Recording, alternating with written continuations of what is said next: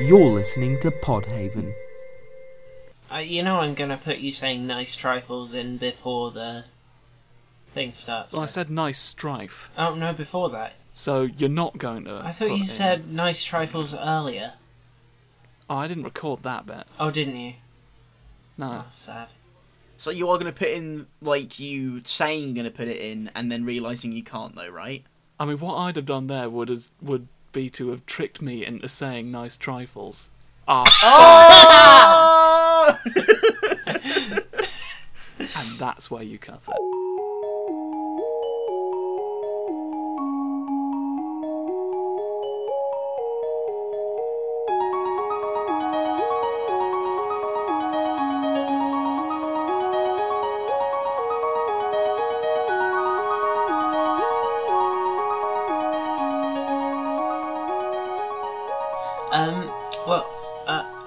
First of all, um, piss?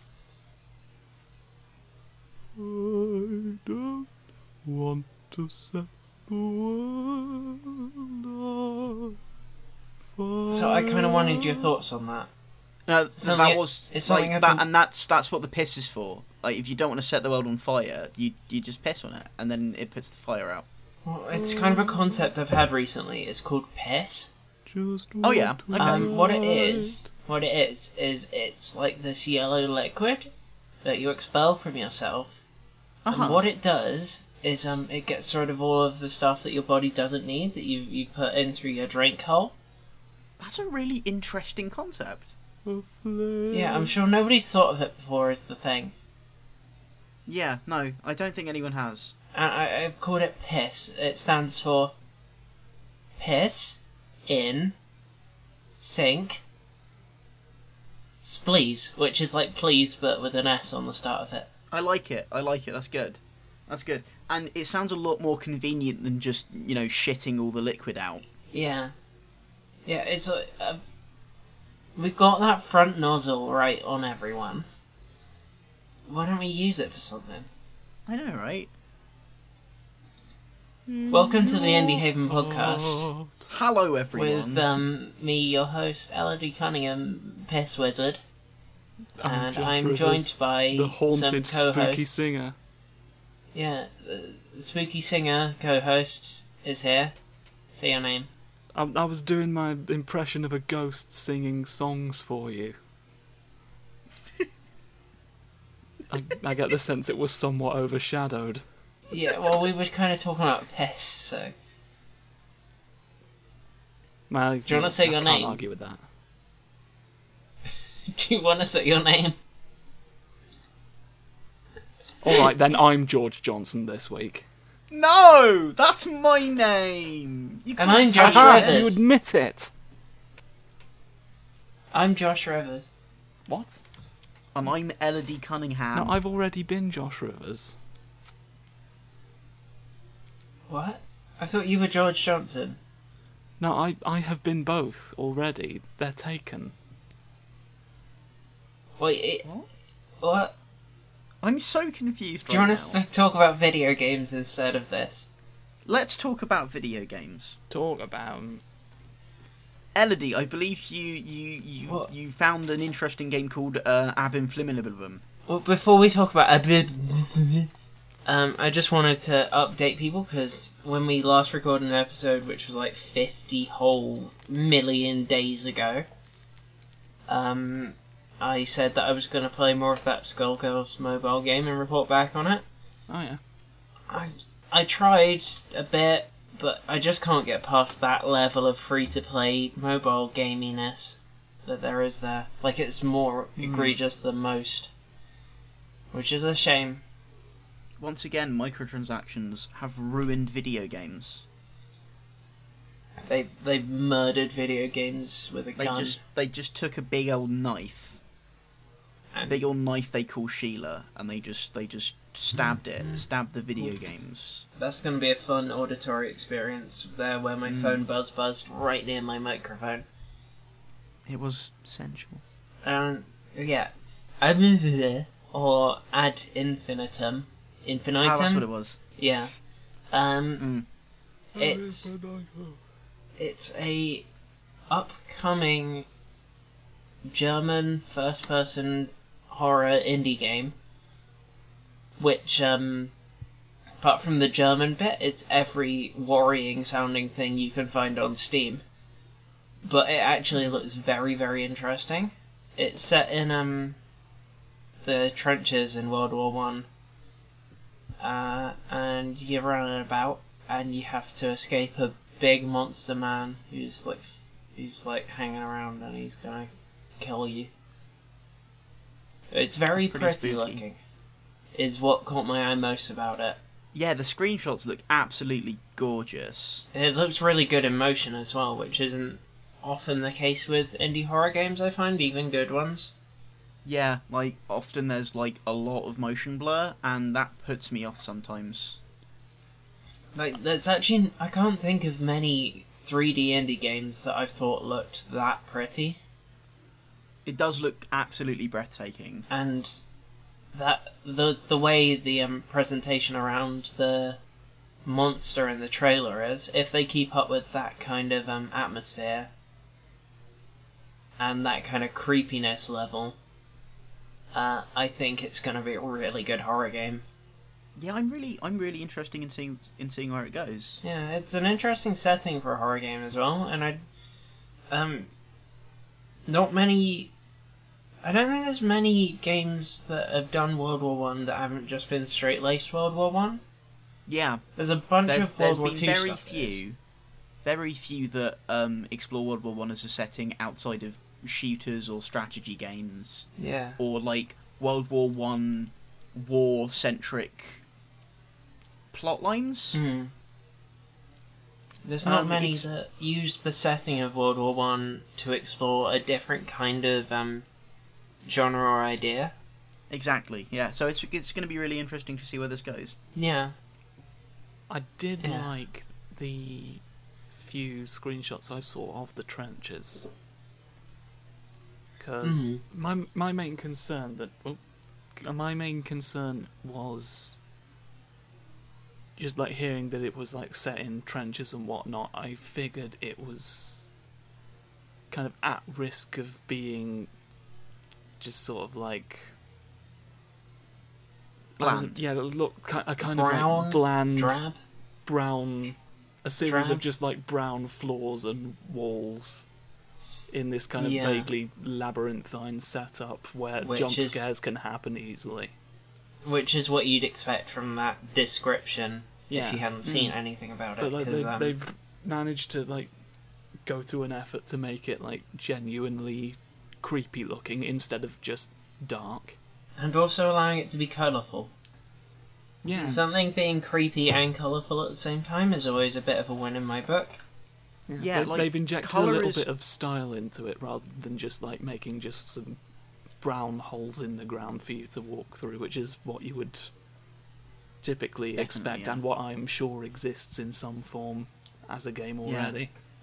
color is always a seriously underutilized tool in horror games. Mm. Like color can Mm. make things so effective. Like BioShock, the first BioShock game was really s- quite scary at times. It was more of a it was more of a thriller, I think, with horror horror elements than it was a straight up horror game. But it it was it was a really really colorful world, but it was colorful in a really unsettling way. Yeah. Hmm. I think um yeah th- um it's it's not a horror game, but my main issue with the original release of Halo 2 was that it was the most drab, boring looking game that Oh. I've ever seen. It was mm. so like it didn't look especially bad, but compared to the first Halo, which, which, was had like giant, giant outstretched, like spanning gra- green grass and and all of these different colourful, vibrant environments. Yeah. And then Halo Two. Halo 2, like even the places that are um, set in places that are supposed to look like that, like on the second Halo ring and stuff, Mm. it just looked like um, barren rock and then a bit of drab green. And I think they they did. That's one of the things that they fixed well in the um, I the remake of it. But um, Are you cut out for a moment? Oh, sorry. Uh, I Sorry. think that's one of the things they fixed pretty well in the remake. But um, yeah. Uh, the the point is that um, just something looking drab like that can really make a game dull and unmemorable for me, even in one of my favorite series. Yeah. Mhm. No, I, I'm completely with you on that one. It's games also have why had- I could games never have get had into. difficulty with that for a while. Like Yeah, I think it might be a, a level of much Call of Duty between like yeah, like you could choose basically between mud brown and gunmetal grey. And like those were Yeah. your two options. Occasionally there'd be blue if it was set in the future, and like that that's Yeah. all you get. It's actually, I think, it's why I, I a bit of a tangent. It's why I like the, um, it's why I like the 40k universe so much. Like it's, it's this Hmm. gritty, grim, dark, sci-fi war future it's setting. literally but there's a where the word colour there. grimdark comes from. It is actually, yeah, the the origin of the term grimdark, but it has it has a lot of color. Like, Considering the main guys are bright blue oh yeah, and exactly. named after their bright blueness. Indeed. Well, I mean, the idea is to sell stuff for people to paint. Oh yeah, obviously. But But still, like, You'd, you'd kind of expect the universe it, but yeah. behind it and like all of the artwork and the video games and the, and like all like any any piece of artwork that's officially tied to it and also fan art which obviously draws its influence from the official art Yeah. like it always looks really really it allows it to itself to be both realistic and creepy and kind of cartoonish at the same time. exactly Like between the colors and the way they do proportions and stuff. Yeah no definitely Uh, I think it was um it, another case was a lot of people didn't like Zelda Twilight Princess as much because because it was more kind of muted. yeah, which is uh, again something I think they really fixed in the remake. But um, the the thing is that um, like Majora's Mask is another Zelda game that's meant to have a more a darker and creepier plotline than other ones, but that one is one of the most colourful. Mhm. And I think it's the colourfulness of the creepy stuff that, like, it kind of adds to it. yeah Like, because Well, it sticks Col- out more. Like you're forced to like pay more attention to it and kind of absorb all the details. Where Yeah. it's just a homogenous monochrome mess, you don't really look at it too much. it just all blends into itself. And I also think another another aspect of it is that um, color is natural. Yeah. Like we see color everywhere, and the problem with um, relatively monochrome horror games is that you don't often see like just completely monochrome settings in real life. yeah. Um, so it feels a little bit. It feels a bit distanced. yeah. There's already um, kind of a disconnect. I, yeah. Yeah, and when there's color, because color is such a, a like a part of of reality, Hmm. um, seeing color next to and infused into these really creepy, unsettling designs, really, it's really striking. it, it, it definitely makes them feel a lot more real. Yes. Because, um, I think that it also it stems from the same place where, um, why practical effects work so much better for horror than CGI and stuff. Um, Yeah. in in films, just because um because like something that's tangible and like the thing with CGI is that sometimes CGI can look really good, but you you always know that it isn't real. It's not something you can reach out and touch. But with practical effects, because it's something that you can like, you you look at it and go, oh, that is something that I could have a look at in real life, and it would look exactly the same. yeah Um, it moves and adds to it. interacts differently than Like, a CGI yeah, thing would, and so and you can tell the difference. Yeah, it's why I think uh, John Carpenter's The Thing is one of the best body horror movies. hmm. Like one of the best alien body horror movies because all of the effects are practical and gruesome and because because it's not because it's not computer generated um it it's just like it it's really icky and you don't look at it and go oh that's not actually real. Like obviously practical effects have elements of illusion behind them um in a lot of instances but But it's Like- still a physical thing. yeah. Yeah it's still a physical thing. Um, yeah, I think that's kind of um, part of the reason why Lord of the Rings works so much better than The Hobbit as well. Oh, is yeah. that um, the the orcs and things feel like real monsters rather than just uh, big CGI fellas. It just Yeah, feels like it. It kind of. The thing is, especially um, the the way um, games get around this is um, that um, they're not in a real world, so the entire thing blends together, rather than it being um, yeah. Yeah, it's cohesive rather than like clearly real people interacting with sophisticated cartoons. yeah, and that's um, exactly. That's why the other reason I think that games work to suspend our disbelief better than CGI in film is the interactivity element. Mm. Because um, if you're part of that world, it feels more like a actual world, and especially if it's visually consistent. Um, but again, the more um, the more it doesn't necessarily have to look realistic to um feel like something can look realistic, but I think the color really is the biggest part of um making a game feel like a real place. yes. I i don't, uh, completely agree. even if something's really cartoonish, if it's colourful, you can still kind of suspend your disbelief a lot more than something that has very realistic designs and proportions but is very drab. I don't know, it just, it kind of. I think it just takes away a lot of the, um, the disconnect and helps draw you in and make you feel like um, you're part of that world the same way practical effects in films do. I think they're very much the same sort of thing.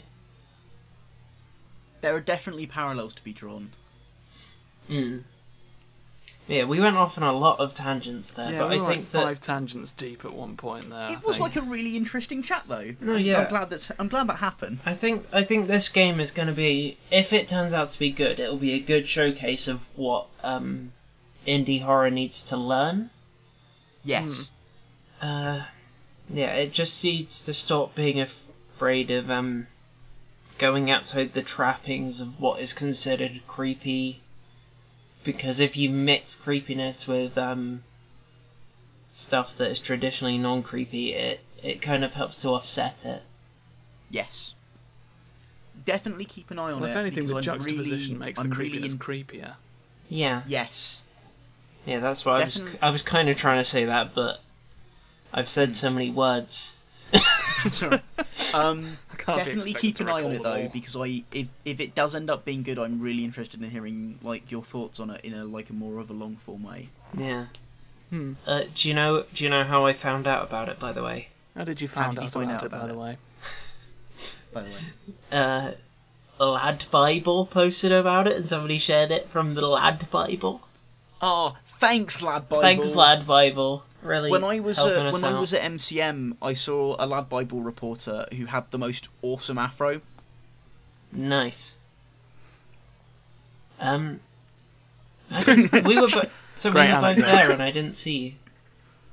Oh yeah, no, I remember No. that. Oh, I'm, yeah. I'm really sorry. October, October, we need to meet up and that. Except, I'm not going this time. no. No, because I, Okay, Oh, fuck. next May. unless you're going to um Hyper Japan, um, I don't think I will be. it's good. I met a few people we know there last time, and this is really great for the listeners. Yeah, Yeah, just sorting out plans. Yeah. Josh. yeah. Josh. Do you Do want to sort play out some Pyre? plans now? I can sort out some plans if by sort out some plans you mean talk about the video game I've played. You've played Pyre, haven't you, John? I have played Pyre. Came out recently. It's one of the rare ones that I've actually like they bought in a timely fashion, like through through no fault of my own. Hmm. Like either I like I just don't get round to it, or like I do buy them and I don't get round to playing them. This one I made kind of a conscious effort to because it sounded weird. It's um, it's from the creators of um, of Bastion and um, Transistor, Transistor. Yeah. Super Giant, Supergiant Games. Super Giant Games. Uh, A super giant is like a giant, but even better. Yeah, that's what they call Yeah. their video game company. That. Yeah, well, well, they consist entirely of super giants, yeah, it's, Yeah. like it's better giants, yeah. and and like you you could accuse them of boasting, but I mean it's just accurate. They were called Giants, but then they got bitten by a radioactive um, graphics card, um, and now they're Super Giant. And they are also And they gained the things powers in real of the graphics cards, yeah, they they are now video game in real life. and they can now It's like Pixels, don't know, except process- that instead of instead of fighting process Adam or something, I Sandler, instead of fighting Adam Sandler, what the Pixels are doing is they made a games company. I would And buy make- everything Supergiant put out for the rest of the company's existence if they dedicated the remainder of their lives to fighting Adam Sandler Oh my! We need to. T- okay, shall we tweet that with at them? broadswords. Yeah, Obviously. So Give Josh Sandler Pyre. a broadsword too. I'm not a monster, so Pyre. Uh, yeah, it's okay. So the the premise is you've been chucked out into the wasteland from the Commonwealth because you can read, and that that's your only crime, which sort of tells you pretty much all you need to know about what sort So- of a place the Commonwealth is. So the Commonwealth is basically um, the provincial village from Beauty and the Beast. Pretty every, much like they they're everyone- basically well no because like they're i think the idea of the provincial village from beauty and the beast is like they're just like have no aspirations of intelligence in the commonwealth it seems like there's a ruling class who are actively discouraging intelligence So is it basically like, gaining if, any if- kind of knowledge that could like help them start to question things or like maybe So rise basically, up or it's a anything. metaphor of the media industry. Uh, it's, it's a metaphor of a. gr- I'm sure. It, well, it's fantasy. It's an allegory of basically everything. Yeah. Literally everyone in charge is Gaston. Yeah, They're all Gaston. yeah. It's Gaston's all That's the way that's down. canon. It's actually called the Gaston. Well, that didn't work. Deeply sorry about that. Yeah, but you're I, also I feel like it's out- mostly like not my. Gaston. You're also, get it, it's a yeah, reference. Yeah. You're also kicked out of the Commonwealth if you don't eat um four dozen eggs every morning to make you grow large. It's true. uh, That Yeah, They- if you're not they- they roughly actually the size of a that. You barge, get, you get a little. Uh,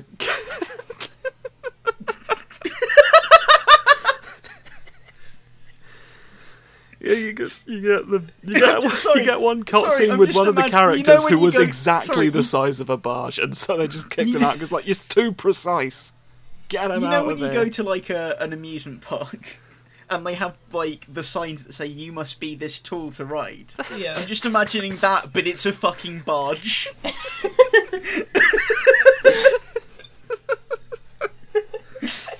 you must be you must be equal in size to this scale model of no, a no, barge. in order roughly to the same size. If you're exactly Yeah. the same size, you get kicked out. yeah, yeah, because you oh. can't be precisely the size of a barge. like, you have the, to poor, be the poor guy who was kicked out of it for being exactly the size of the barge is just like, well, my, my size, too my size big, fluctuates. not too Like, small, how was I supposed to know that that right. day? You know, Um, I, I imagine the fall of civilization would happen if somebody brought a slightly different size barge in. Oh god. it's like they It's start like- slowly like- filing down the barges over many years.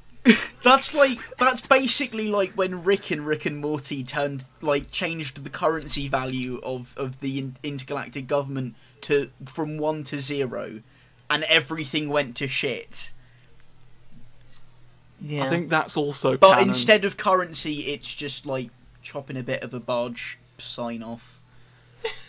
Rick, Rick and Morty went to Gaston's country, right, and then Rick cut a bit off a boat, and that's the prequel to Pyre. There we go. Okay. Well, I'm glad we've okay. So we've we've managed to lay the groundwork. Now, now tell us So, about bearing all that in mind, you have been exiled for day reading, player. right? Because they can't they can't have people. the best bit of podcast that I've ever been involved in. So you've been kicked out because you know how to read, and they can't have people like the commoners suddenly gaining literacy because you know someone's been chopping down the barges. We've got enough on our plate, right? Yeah. Now there is apparently a way to regain freedom, which is to shoot some hoops. For whatever reason, there's this. Yeah, th- Okay. and that's how this. I've heard this be game be described as like fantasy weird ritual basketball. Which Yeah. sounds immediately that like the most video game video game ever.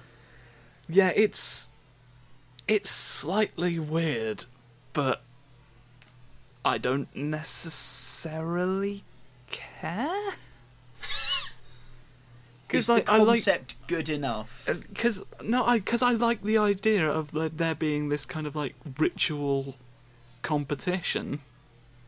Hmm. That, I- like I like in order to gain freedom, Hoops. that there's there's a lot of ways you can sort of well the basketball comparisons are sort of slightly tenuous. That Do you know you not can dunk see how they were made. You can't dunk the hoops necessarily. You more sort of plunge the hoops into the flames of purification.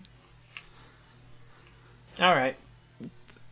You know, Which sounds much cooler. which Michael Jordan honest. may also have done It's entirely possible. Some- he does fucking everything. It's at some point. I mean, like, did he he went off and did baseball at one point, didn't he? He did, and then he went and We we don't know what he um, did with his saved The, hoops. saved the Looney Tunes. Yeah. the, the Um, many hoops that he accumulated over his career. You get you. That's what you you keep the hoops, right? He, In um, he basketball, formed- he you keep a- their hoop formed- if you he formed a strong emotional. He formed a strong emotional bond with Bill Murray. Um, Oh yeah, that that all He, actually um, happened. what? That all that all definite that all actually happened because like the Oh, weird did, the weird yeah. thing about Space Jam. Like it came out at the same time Michael Jordan was actually returning to basketball. So you kind of have so to it felt a imagine they want out of date. you kind of have to imagine that they were trying to communicate that that was the actual reason. Oh my goodness! Actually, that's a very good point. Like this had actually just been a documentary the entire time, Yeah. Yeah, based on true facts. based on Spa- li- literal true facts that actually happened. Space Jam, based on true facts. I was talking about Pyre at some point there. And then we started talking Um, about slamming hoops, and then it went on to Michael Jordan inevitably, and then we talked about Space, uh, Space Jam inevitably. Well, well, well, you know, the the lure of the So Space Pyre- Jam is too tempting. Pyre and putting the balls in the fire of destiny or Yeah, you sort you sort of have to compete for freedom in this way, and there's like they've sort of like go into detail as to like, ah, this represents blah blah blah. Then, You know, I've, I'll be honest, I kind of don't remember much of it because it's kind of mostly irrelevant. Like the idea of there just being like this ritual competition to me is enough. So is it is it is it ritual basketball Thunderdome the video game? As long as you don't ask me to clarify, yes. Excellent. Okay. So, the thing with this is, you can only move one character at a time. And that goes for both sides. You can switch between them by pressing the X button if you've got the PS4 version, as I have. Okay. Uh, you can, and that same button, when you have the orb, you've got to get the orb and put it into the opponent's flame. You both have a flame, a pyre, hence the name, which basically acts as the hoop into which you are shooting. Well, And um, Okay. You run, you run your exiles with the orb into the opponent's fire. Their fire loses hit points, and when they those hit points reach zero, you win. Is the idea? so Okay, that sounds really, really interesting. yeah, interesting. it sounds like a good game, but immediately the thing that sticks out to me the most is the fact that it's called an orb, The orb. and I love orbs, and so I now immediately am a million times more interested. Orbs in Whenever particular, somebody says like no, orbs- no other spherical, No, like it hmm. specifically has to be an orb. yeah, Whenever, Even though they whenever are I, identical. Whenever I, whenever I hear someone say the word orb, I always imagine Jeremy Irons saying it and smacking his lips afterwards.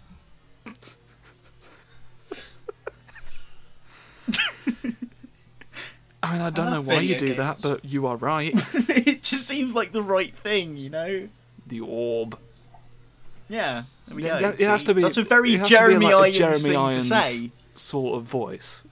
It does. Yeah. And as proven, I guess, by like one of the few, char- like sort of this commentator, I guess, if you will, the commentator of the heavens, who's like the sort of sneering kind of, oh, you're going to play the basketball for me now. You're a prick, aren't you? Nah. Sort of like this very condescending, sort of spiritual creature with no clear motive, who is nonetheless bound to sort of serve the rights and sort of make sure that this thing carries on happening.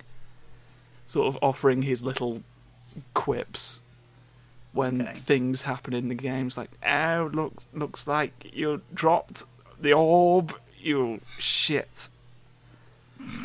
I'm paraphrasing slightly, but Of course, but yeah. yeah. Okay. So, you know, as, So, as I said, the character. want to ask. Oh, yeah. Um, sorry, were you, were you finishing saying about something? And I was just going to mention, like, the characters don't speak English for the most part, or like any actual language. There is voice acting. Uh, They've invented a language Okay. for the game, um, which is like, Is ba- like The uh, they basically they like and- recorded a couple of like stock phrases, I think, and put them put them over the dialogue, except for like some places where characters inexplicably like speak English. I suppose because like it's just easier than like putting yeah. Subtitles Okay, in while like actions going on in screen and like distracting you. Like to, I'll be honest, I didn't like really think about it that much until like five minutes ago. Which like go- so it like it's it's just kind of not important. Like there, there's okay. there's magic dog people and big horned women jumping around, throwing an orb into fire and disappearing. Like you, people can people can know two languages. you know, um, Fair enough. of, The, all- of all the, some- of because all I've the not- things. Something. I've not heard it, so what I'm imagining is that it's literally The Sims. So it'll just be like people going, Oh yeah, as well as well as being as well as being in the canon of Rick and Morty and Beauty and the Beast, it is also part of the Sims franchise. Yeah. It's the long-awaited three-way crossover of those three concepts. And, And Rick did, and did we were there did as we do any so- did we do any others? Did Rick we throw any other franchises in? Rick and Morty were there. No, I said Rick and Morty. I thought you said S- Space Jam. Sorry. Oh no, the Space Space Jam. Jam. Oh yeah, it was Space Jam as well, wasn't it? Because Michael Yeah. Jordan did it. I think we decided. I don't Sorry, think we I did, but I've decided. I'm making the call right now. I'm making the executive decision that one of the characters is in fact Michael Jordan. There we go. Yeah. I'd So- prefer it if all of the characters were Michael Jordan. Except Uh, I believe the there's a patch who is coming. Jeremy Irons. Yeah, the the the the Irons Jordan patch. Mm. Yeah. It's very on the nose name. It's um, it sound it sounds a bit like someone came up with it like a second before they said it, and then just went with it anyway, despite it clearly being shit. Like it was too late to stop it by that point. It's kind of embarrassing, really. Oh no. That just, Um, I that they I that came out of their mouths. I do have a question. Yeah. So, um, the other two Supergiant games Mm-hmm. um, have been really good at like their sound design has been absolutely fantastic Mhm. and the way the music synchronizes with everything and the sound effects being really punchy what's it like in what's it like in Pyre Uh, general sound design, pretty good, I have to say. Like, I, it's not like kind of there. There are there are particular scenes and stuff where you kind of do notice the music, but like for the most part, it's just like it was just sort of there for me. Like a lot of it was like very serviceable background music with a few notable exceptions. Uh, So I, I wouldn't say it's like the best use of soundtrack I've ever heard, okay but like it, it's definitely up there. Uh, yesterday I met up with um with the cute capybara from before. Oh yeah. Um, oh we we were talking about Pyre because um he was asking me if I'd played it at all, and he said that um the soundtrack was the thing that made him most interested, but uh, he thought that the concept and the execution would get old fairly quickly. So I was wondering if that actually played out. Well, funnily enough, the the execution it took me a while to actually warm up to it. Ah, So like I di- there was quite a long period for which I didn't get it because it just felt kind of slow and kind of like there wasn't really kind of like like it took me a while to kind of land on any strategies that worked because it just felt like I was slowly to moving towards this wall of people that's fair. like other I mean, it is quite- really get past. Yeah So like it sort of behooves I mean it is like you I, can I suppose it is something quite unique so Yeah, because uh, I should I should probably explain because you can uh, banish players on the other team because you've got Okay. this sort of aura around you, and there are like various stats that determine the size of the aura. Aura, so some characters will have bigger auras, but you know, as a trade-off, they may be slower. So, like, or you could have like a very fast character who has like a very small au- aura, is not very good at like banishing other team, like the other team. But if you banish the oth- another team member, like they're basically gone for a couple of seconds, like they're taken out off the field for a couple of seconds, making it Okay. easier to get past them. And like, there are there are a lot of situations where you kind of need to do that in order to win because you can't attack at all when you've got the orb. So it sort of behooves you not to go for the orb first in a lot of situations. okay So you're just sort of like fighting. Like it just turns into you like trying to shoot the other team members before they can shoot you, and then going in and grabbing the orb and then just running it into the player. So like when I was looking at it like that for a while, it just felt like either you're playing it and you're just like stuck in a stalemate because you can't get past this wall of opponents without getting shot or you're in a situation where you've taken out the entire team and you can just like run the thing in. Like there's it's there's no real challenge to it. And okay. I I think it took a couple more characters getting involved for me to see a bit more nuance in it than that okay. Mm. Because like th- there's certain sort of like strategies that sort of open th- themselves up once you know what you're doing because it is kind of an unusual concept i guess. So you've not not having really a base of reference for it i can see why. Okay it took me a I'll while because you know I I'll was I was kind of conscious of the fact that it might be a like a me problem, and I kind of wanted to hear it out, and I'm glad I did.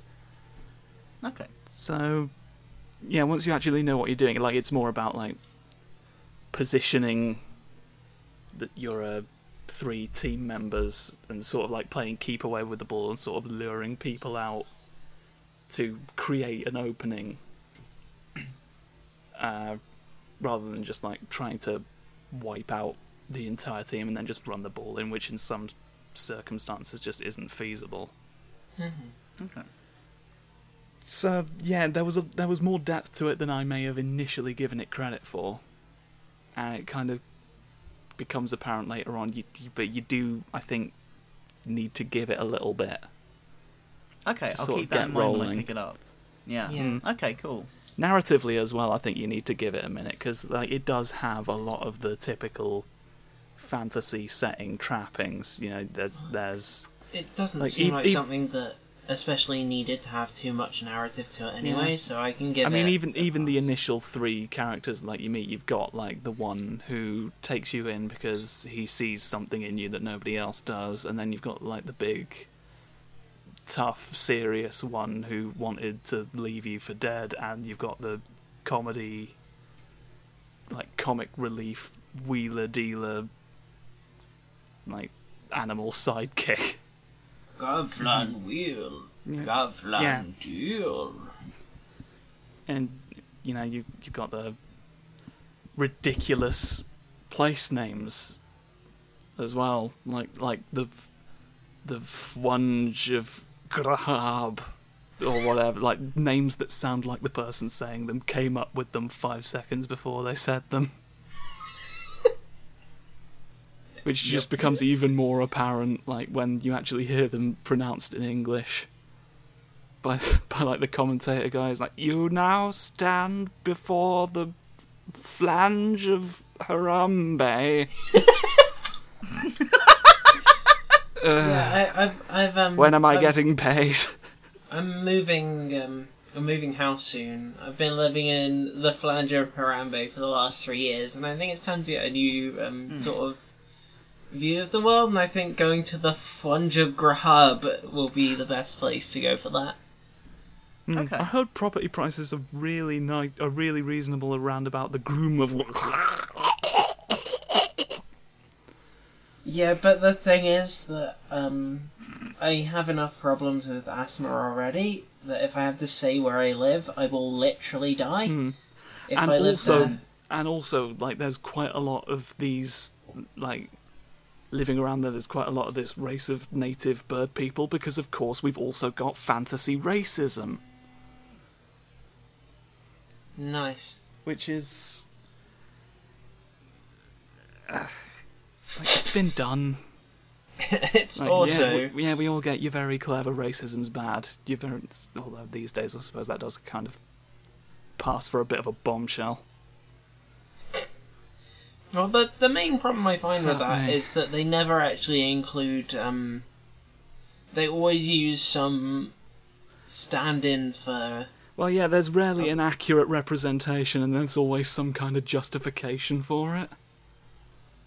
Yeah, it, the worst times is like it's when it, like um, it's always a war. It's never just inflicted on somebody who didn't fucking do anything to Yeah. ask for it, as it is in real life.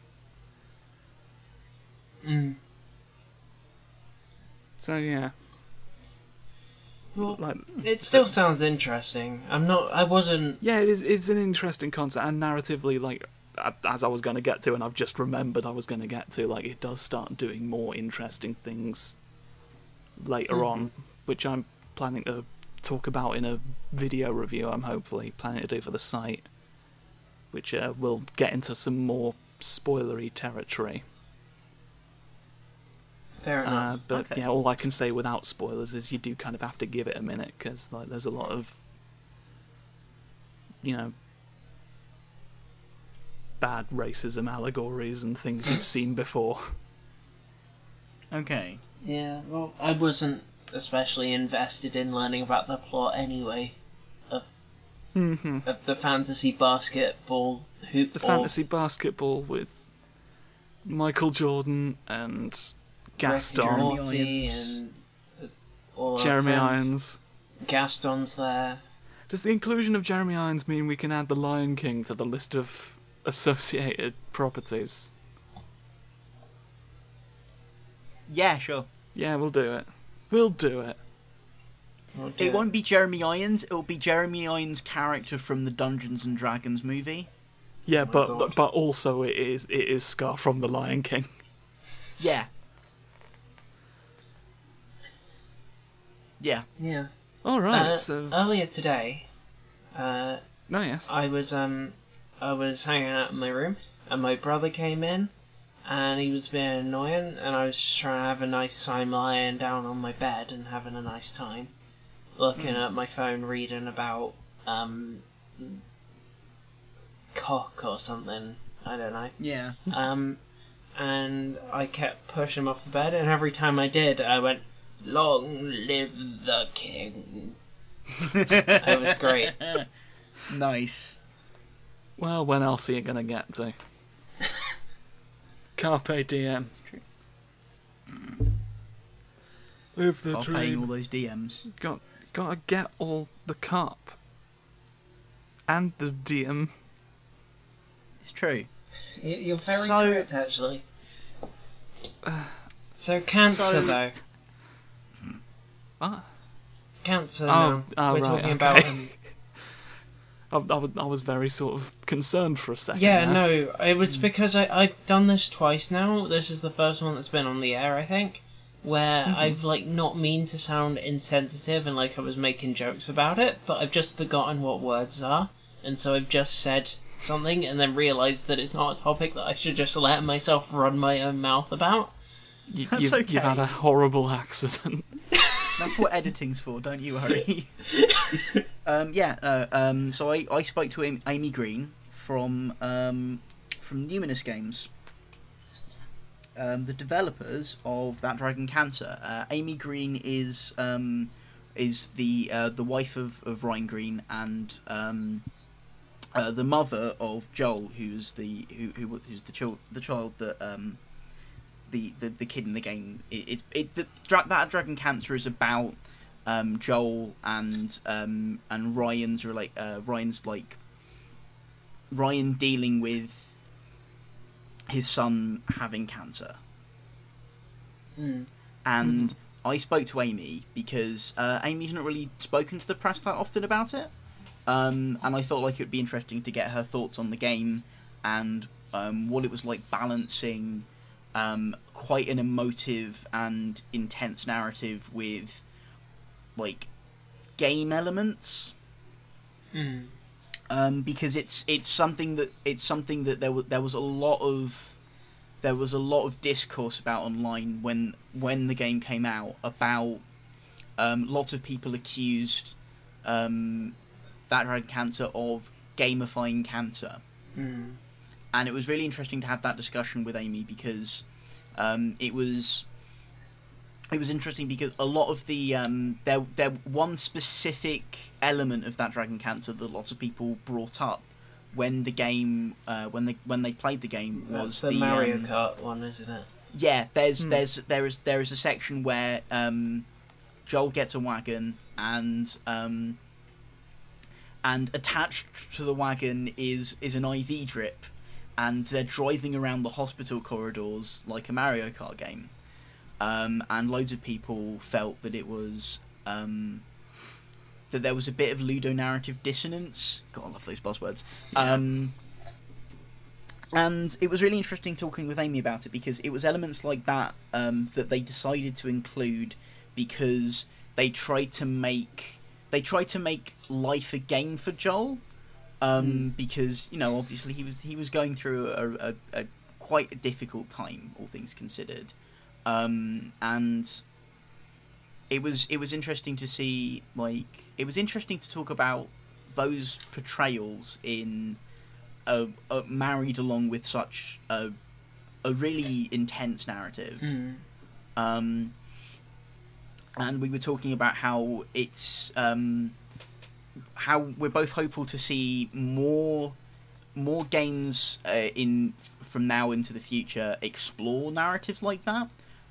Um, like there's already oh, games already cover quite sensitive topics and quite um, quite dark topics, like Spec Ops: The Line is quite a significant one. Hmm. Hmm. Um, but net they, games don't really um, games games never really explore like very personal, quite almost taboo in a way, I suppose. Yeah, I think the thing is that um that it's a lot easier to gamify a plot about um something large scale, even if it is very. Dark and um like a real thing that happens. It's a lot more easy to be to like feel a disconnect in a way. Yeah, Um Hmm. but if it's something very personal, I can I can understand why some people would feel some misgivings to the idea of it. But I think Yeah. it's something that we need to work on because interactive media can be very useful for um for the purpose of empathy. yes. A lot of the time, Probably, um, and it, th- that's actually something else I talked with Amy about. That, um, like, video games as a medium don't really explore the idea of personal, individual empathy as much as it, as much as it could. But at the same time, video games is probably one of the most effective tools to convey empathy mm, because of that interaction. I Hmm. think it's also um partially because it's a fairly young medium that um uh, culturally is seen as quite infantile. Yeah, Um, so there there will be a level of um dissonance between pe- general public's ideas about what a video game is and what a video game can do, and something very personal. Mm. If you get what I mean, it just um I can yeah, I know exactly. What I you can mean, see yeah. what why people who don't have a greater understanding of the medium would feel the way they did. Yeah, I feel like I feel like we as a we as a society need to get to use get get used to the idea of video games um, exploring equally as many different uh, narratives and topics as other mediums do, because a story like a story like the story of that dragon cancer, if it were explored in a film or a book, it wouldn't have garnered that much critique. Hmm. Um, and I feel like we need to let ourselves we need we need to let video games explore topics like that. I think and this is only something that I've just that's just popped into my head now as we've been talking, but I think it's actually a um an issue of semantics as well in a way. Oh yeah, in that um film and book and stuff like that doesn't convey it that the way because those things are so um like set in culture Mm. and other own things they they are kind of neutral words you can't tell much about them just from the word film or the word book yeah, but game immediately is evocative of like children playing. It's the Oh, yeah, same definitely. kind of thing how um people get weird about comics doing um sensitive topics. because comics are comics. Yeah. Uh, And I think it's the same kind of thing. It's game and comic are a lot less neutral yeah, than film or book. yeah, exactly. Like um, it uh, I po- sort of touched on that in in my interview with uh, with Amy as well. In that um, often when we look at books and we look at films, we describe books and films using their genre tags. So we say it's a horror movie, it's um, it's a sci-fi book. But with video games, we always talk about video games using mechanics Mhm, Yeah. as descriptors. Like we don't we don't look at Call of Duty and say it's um it's a it's a high we, we don't the first thing we say when we look at Call of Duty isn't it's a high antics action um war game. We say it's a first-person shooter. Yeah, so like you could say that um something like Halo and something like Call of Duty are in very different genres story wise. They really are. yeah. Um but because they both have similar styles of mechanic, we Hmm. describe both of them as just first person shooter. And all my dogs have started screaming. That's okay. Yeah, I think um, I think that is an issue because it means that um, it does tie in with the fact that games in the early early period of their existence were very much just mechanic focused, Exactly. and I think a lot. I think it's a lot of older people who never like grew with the medium. Just consider it in terms of that still, and it's not helped by the fact that we generally describe things not by genre but by mechanic style. Yeah. And so people focus a lot more on the mechanics of games than they do as interactive storytelling mediums. Yeah, I feel like we need to. We need. We need. Uh, I feel like public perception needs to shift. Um, in into. It needs to shift more into video games being considered an art form Mm. because that's what books and films and TV shows are considered in a lot of cases. Like, yeah, Yeah. video games should video games should be given more opportunities to explore equally the same amount of things as books and films and other mediums. Yeah, the, Well, the, I think they, the opportunity is there. Like, if, if It people is. want to make those kinds of narratives, like, there's not really much in the way of a barrier, like, possibly a financial barrier, possibly, like, just knowing how to code or knowing someone who knows how to code or, like, having access to a Hmm. writer who has those kinds of experiences. But But, like, then- it's. even then, there's not stuff like um, difficult to- Oh, sorry. There's stuff like RPG Maker and Ren'Py and stuff that you can use to make fairly simple games. Yeah, Like, stuff that's- like that. So like, I, I think if like with sufficient knowledge of any issue, I don't think like it's a matter of not having the opportunity. It, it's like just not being done, I guess. Or in cases where it is being done, it's just kind of It's kind of shouted down because it's so against the cultural perception of what a video game can be. Yeah, I feel like well, I mean, but I at, feel like at- there's at nothing. the same time, I feel like that's. Like, I feel like those games kind of like. That's very much like not the critical perception of it.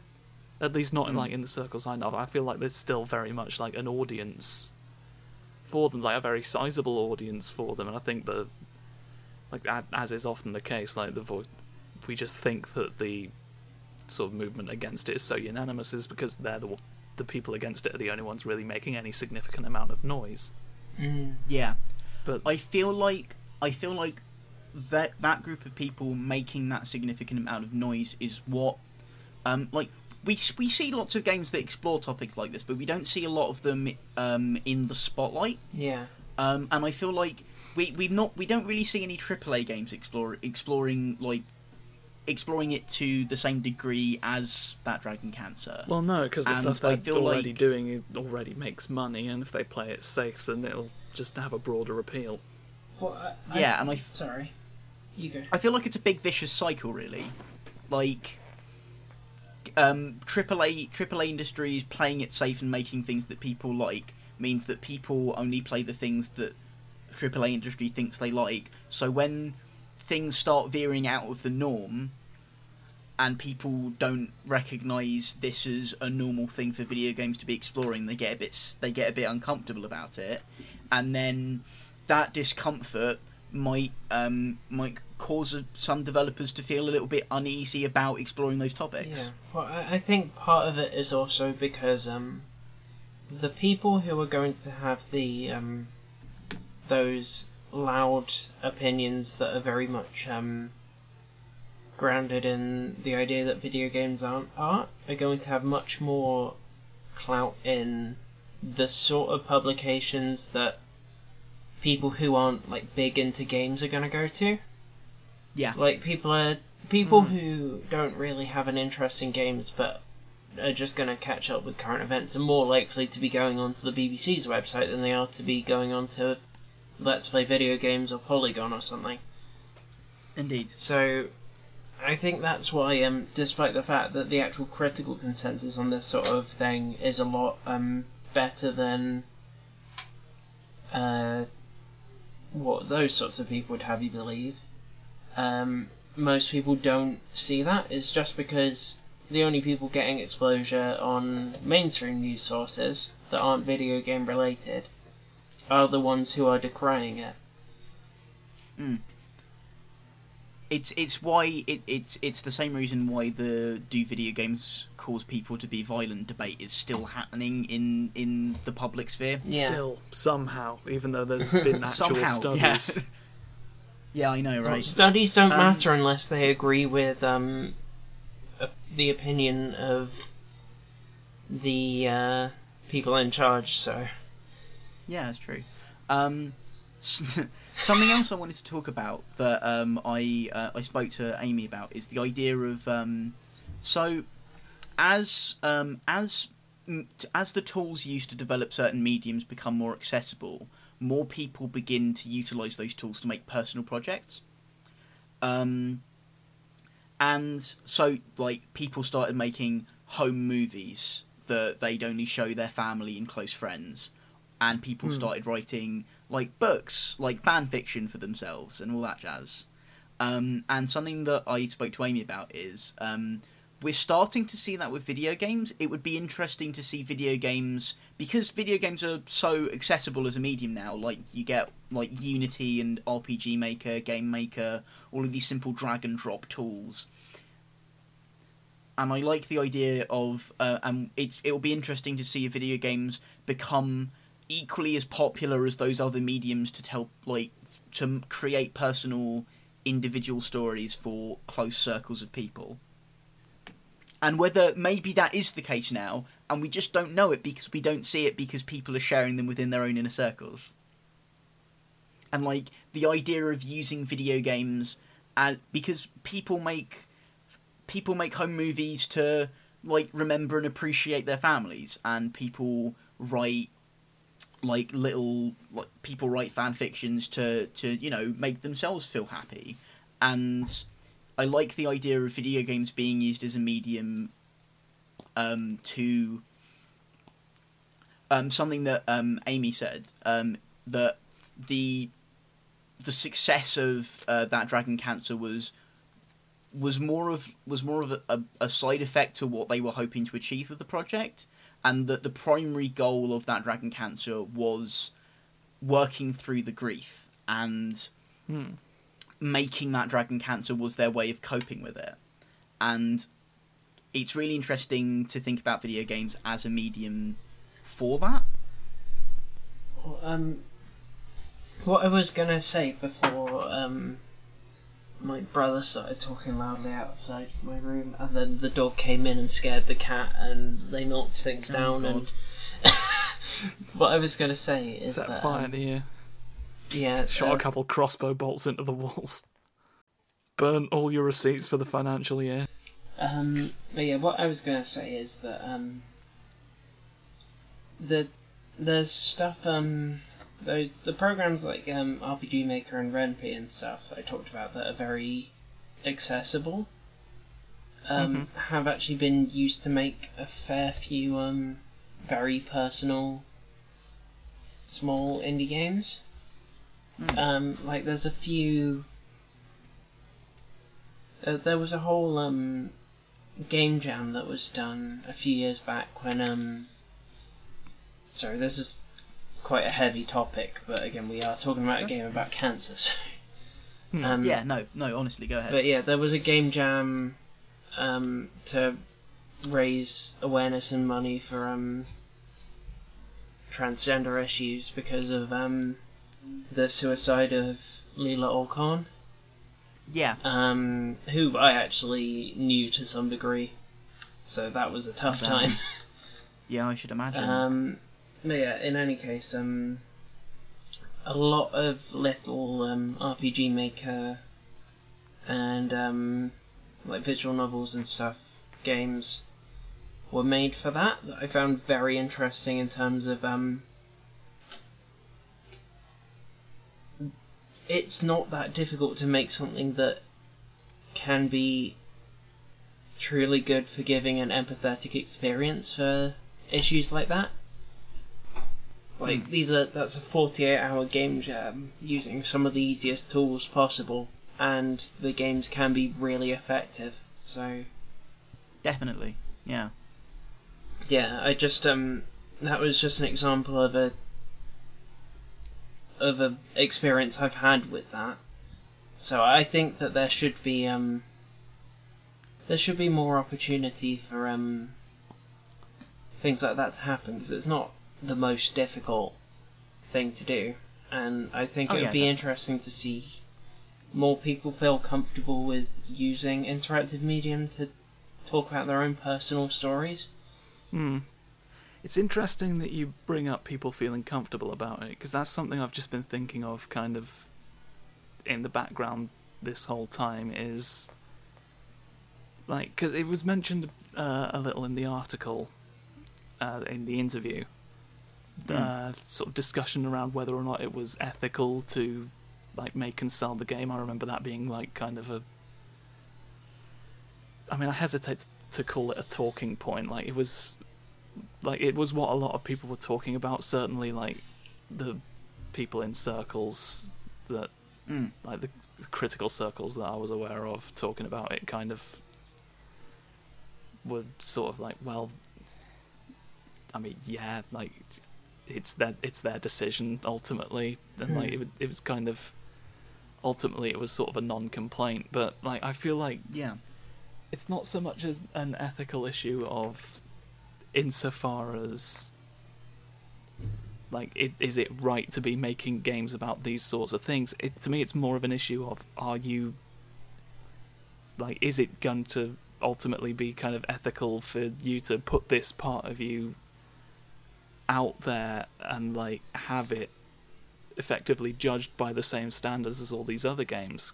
Because like that dragon Hmm. cancer was put out you know it it was like its primary purpose as you said was like more to help with processing grief and whatnot but it was made available ad, it was as a, a, it was as a, a product, product that could be bought. Yeah. that that could be bought by people on the storefront alongside a, a lot of other products that could be bought by people.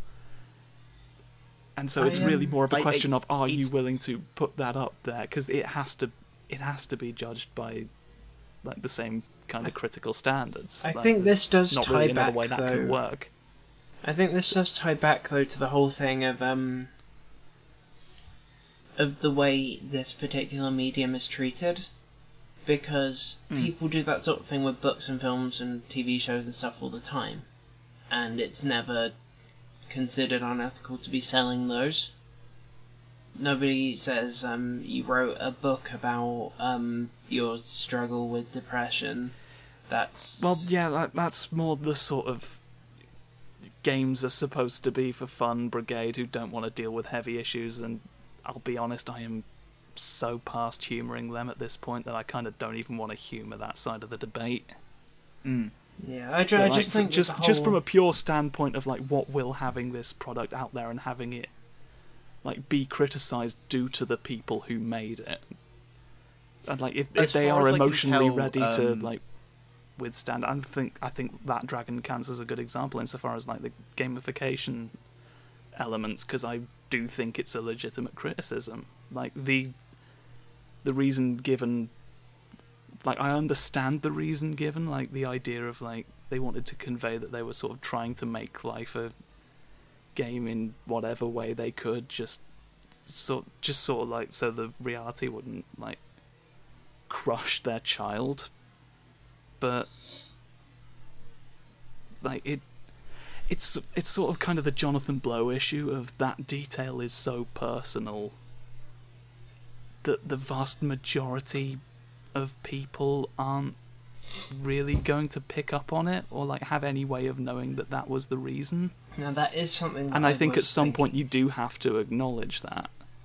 Oh yeah, definitely. No, I, I, I, So I I, yeah. I, I don't think it, it. I don't think it's impossible to do it. I think if it'd been a, like a stated narrative theme, Mm. I and am- you, you know, it may well have been, but like, if they'd like made more of a point to like state it as a narrative theme. I think like possibly less subtlety there would have been like it would have availed them. Like, I don't No, think I- it's I impossible to do see it. I just mean think like maybe it needed to be clearer that it that was the reason. I think um, I think part of the issue that a lot of critics had with um, Black Dragon Cancer, in particular, um, was that um, the the narrative and the tone didn't gel well together with the game elements. They didn't. Mm. They felt there was a kind of disconnect between them in a lot of people's eyes, and I think that does have to do with the fact that it wasn't very clear uh, to a lot of people that the intention was to show that they Well, were yeah, trying like, that and that's what I'm saying. Like, Yeah, if, it, if there had just been some Hmm. discussion like in the game between the parents, like if, Yeah. like or if, if there had been like a more direct allusion to that, like if there had just been like more effort put into like delivering that explanation beforehand, I don't think people would have had. And if anything, I think it would have made like the game more emotionally resonant. I think it would have it would have um Like it would have, it would have given, it would have lent those sections a sense of significance and Mm. yeah like possibly turned them from like the major sort of like critical negative to possibly some of the more powerful moments. yeah I think that is definitely true. That isn't. I wasn't quite thinking about yeah. it that way, but now that you said it, I think that's yeah that's how I feel about it. It's just yeah, I think. It's just they needed I to think. they needed to tie it back more explicitly into the the narrative and the reason for the game's existence because otherwise it just it comes across as them just adding game stuff because that's what you do in that medium Hmm. um And and the fact is that is a thing that people do. yeah Like we've Yes. seen a, a bunch of cases. Like So- immediately, deadly premonition springs to mind. We've like we've seen this happen before, and we have no real reason to assume otherwise at this point. So it's it's yeah, I think just the issue with this one is just that um we aren't given because obviously it's such a personal thing to the developers.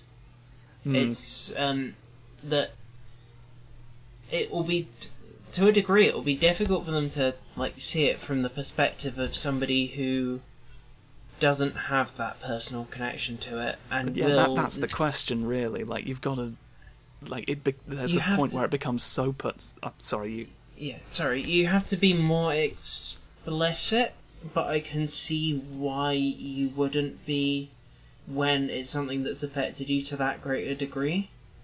That you Mm, don't. It's affected you so much and it's so pervasive in how you think about it that it's difficult to separate that from um, how people without that experience will be able to relate to it. And I think if we are going to use um, video games as a medium through which to impart a sense of empathy, you need to be more explicit with it because otherwise, um, people without any uh, any like real experience with it Hmm. won't be able to connect the dots. You need to go into it with the understanding that the player doesn't have all the context. But then also, like, there's a level of explanation, like, needed there, which just sort of. Like, the more you explain it, the deeper it gets into, like, the more nitty gritty personal details. And, like, you Mm. kind of. It sort of becomes a balancing act of, like, right, how much of this stuff am I actually comfortable putting out there? Uh, I think I Yeah. think also um, you've got to if you are putting it out as a product. I know this might sound crass, but you do have to um, think about how entertaining it will be, in terms of how much um, players are willing to uh, stick around and listen to your explanations. I don't know stuff. that entertaining's the right word. I'd say Uh, yeah. like Engaging. yeah, that's it. yeah, Sorry, engaging's the I word. just I, like yeah. But yeah, it just um you need to you need to think about the level of um engagement with the player and also think about how much information you need to impart on them for them to be able to fully understand where you're going. So I think that's another balancing act. So it's going to be tricky, and since it's such, Hmm. there's not much example of it. Mm, Um, yeah. I think it would be good for people to learn from the successes and mistakes of that dragon cancer. Yeah, that dragon cancer is a stepping stone. Yeah, I think Yeah, um, I think. I think it's a good thesis on um on what what needs to be how the medium needs to be used if you are going to use it for something like this. It's definitely important that the game exists. Oh yeah, no, but yeah, definitely. equally, equally, I need to. like, I think we kind of need to get out of the trap of like just talking about it in terms of like, sort of like, it, is it ethical, like to be selling this or not? Yeah, because Because people then would, it, it's people wouldn't say that about any other medium, so I think it's kind of a moot point to be honest. And Mhm. it, other than in terms of um, is it healthy for you yourself, the creator, to be selling something personal? I are you in a place where you can do that? I I think it's not. It's it's Yeah. kind of a non-issue in terms of is this. You know what I'm trying to say, right? Yeah, no, I get, what you- I get what you Yeah. mean. yeah, Um, like, I, think I- I think we need to stop case, like though, I- leaning into like just assuming that it's exploitative or like assuming because like it seems to.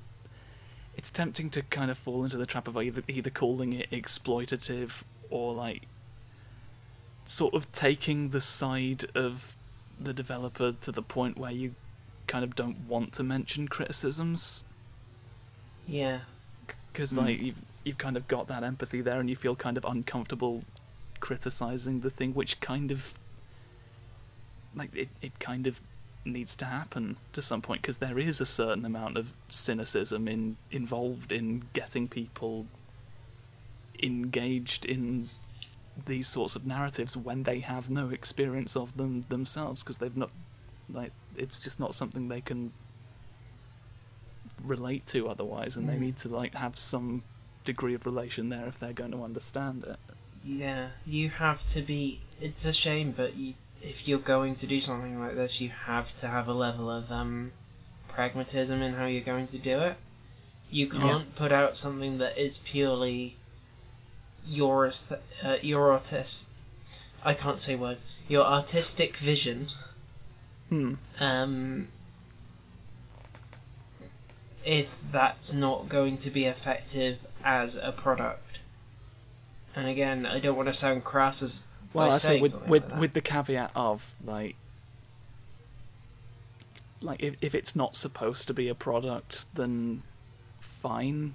yeah, but, But, like if if, it's, it's not being supposed delivered to be a as product, a product, don't- like if if it's don't- like a like a free thing, I guess. if it's free, yeah. But I, I meant in terms of if you're going absolutely, to put something but like up if you're gonna if you are going to like put a price on it and put it on a storefront, you kind of you need like to then it think of becomes a as- business transaction to some extent, and like you've This is what can't- capitalism does to us. Yeah. yeah like it's kind of necessary to like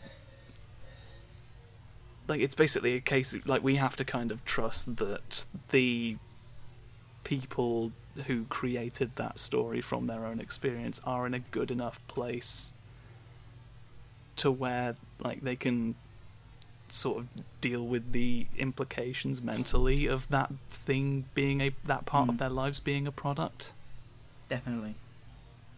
Mm-hmm. so yeah, Yeah. I, don't- I Well, don't think yeah. it's a question of ethics so much as a question There is of, no like, ethical consumption under caterpillar. Capit- under caterpillars I couldn't There even is say the no ethical consumption from the very hungry caterpillar. My dog got worried and came to see if I was alright. Oh. You okay? Are you worried? Did I make Dog's a very concerned noise? about the ethical caterpillar. the ethical caterpillar, a Game As the I- children's as- story. As I would be if I had four legs and was a dog. On that note, Oh, fucking hell, we're only halfway through this, aren't we? brain times. We're, we are. I mean, there are there are bits that are going to get edited out. We are one hour twenty minutes into the recording. We've only just reached Okay. Josh's well, deep thoughts. Well, I mean, it's been some some quality material. yeah. Yeah, I I think, and like this has been a kind of a theme. I think we underestimate how long we'll be able to talk about any given topic. Yeah. Maybe we should reduce it to two topics a week. Maybe. It's certainly worth a trial run. I'll, Yeah. I will say that much at this yeah. rate. It's time for Josh's deep thoughts, next week. everybody. So you strap about? yourselves in. I've had a thought because I kind of want to return to form here mm-hmm. because I've made the observation that a lot of these kind of haven't been deep thoughts so much as they have been me beseeching you for help with personal problems I've been dealing with. It's just been scenarios that have been going on. It it yeah, it's just been actual scenarios that I've got to deal with, and I've kind of just been like it's just been me sorting out my shit, you know. So and it, there's hmm. there's a level of thought that that requires certainly, insofar as the deep thinking, right, of the humans thinking about the prob the personal prob the posy probload, insofar as the thought in it, right, solve the probload. well, I think it probably Right. helps that we put Wentworth Miller into the clown cage with all the clowns. And so he's kind of out of the picture, and he was a cause of a majority of the issues going on. It's very true. To be honest, like I think that's just his clown cage. Like he can leave at any time, as far as I know. I think he volunteered. Yeah, That's he's just, just, where he goes. he's just kind of enraptured with it, so he's kind of out of your hair for now. So I think you got more time to think. I've momentary reprieve by way of clowns. But yeah, so as opposed to sort of the dealing with my own problems and thinking solely about the deep thought of the thinking that and the Thorcus Hode, right? As Hmm. far as ri- rise against the sea of troubles and the Shakespeare, like such as such as the Shakespeare of the Hamlet, if you understand me. Mm. You know, with the arrow, sling it and sling it, fortune horrible, and oppose it, end its terminators, right? No longer suffering. But instead, to turn it back inside, outside, outside, right? The thought, uh, problem affecting the whole human species on account of the Cumhaps and the whole cummery of the deep problem and affected the human being for a long time. So, what, what's your thoughts? What's your thoughts on that, if I may put this? So that was Josh's deep thoughts. Um, No, th- I this is- this- agree with that's- that general sentiment. All right, I, I shall take that as my permission to continue. So, uh, essentially, you know the sea. Yeah. Does it have to be there? Do you think? Um, I mean, the moon doesn't have a sea, and it's there. but No, also no, no. the- I mean, um, I, I, I acknowledge that we kind of need water and all that, but does it have to be like there specifically? I mean, Like, is there a better place we could put it? I mean, we could we could put it underground. I mean, it would be an excellent. Uh, it wouldn't be an excellent way to recycle all of those used plastic bottles. It, yeah, it's just a thought I've been having. Like, do we actually know that the place where the sea is currently is the best place for it? or that perhaps maybe maybe we should like waterworld the planet and see where the sea goes and maybe it prefers it there maybe we should ask the sea what it wants Yeah, has anyone tried asking it? Well, i don't think Have I, there been I any think studies that there was that conducted? one there was that one um there was that one caesar was it caesar no it was a greek a greek What type Ruler. of salad? no um that was that Which was a, salad was it again that did that was a slow one because it like it took me a, a few moments to realize that um, a Greek salad was a thing, and then then I found it very funny after that point. It was one of the um like an emperor, the em- the, the guy who waged the war waged war with Poseidon and got his men to stab the sea. But that wasn't really. That's not really like asking. That's more interacting. Yeah, that's, that's more like acknowledging that the sea is like something that could be asked, but It's you know, true. he was done with I talk anyone by that point. We settled actually this with our blades. Sea diplomacy. Sea diplomacy. Has anyone tried sea diplomacy and asking the sea if this is actually the optimal place for the sea to be to do sea that's something- things? Yeah, I, Like, For everyone at home to ponder. like think- have a fish. I think that should be our campaign slogan, though. Has anyone tried sea diplomacy? yeah. I mean, Uh, because you know, I'm just thinking like we've we've always we've been concerned for a while now about like the possibility of like rising water levels and like the, the sea line getting higher. Like, Maybe that's why, just what it why don't we just like move it down a bit? But what if the sea just? What if it's just? What if it's trying to like make a move on us? It's got it's kind of got to meet us halfway. Yeah. That's, that's all I'm saying. Like maybe we maybe we can put the sea lower down. Like that's You know, the just, essence of just sea grab it and like diplomacy, though. drag it. like- Sea diplomacy is all about compromise. Yeah. What? You, you said that um the moon doesn't have a sea. Uh, No, you uh, said the moon doesn't have a sea, but carry on. No, you said it. I know George said it. Oh. We were both Yeah, wrong. Okay. Okay. You, you said that the the moon doesn't have a sea, and as far Mm-hmm. as I know, you can take part of the sea and put it on another bit, and it will be all right. Like it doesn't die if you take part of it and put it elsewhere. It's true. The sea is eternal. Hmm. Um. oh yeah, 'cause so- it doesn't have a fixed physical form, does it? Yeah. So No. what if you took like a bit of the sea? Um, like a bit that it doesn't really need, like one that doesn't have many fish in it or something.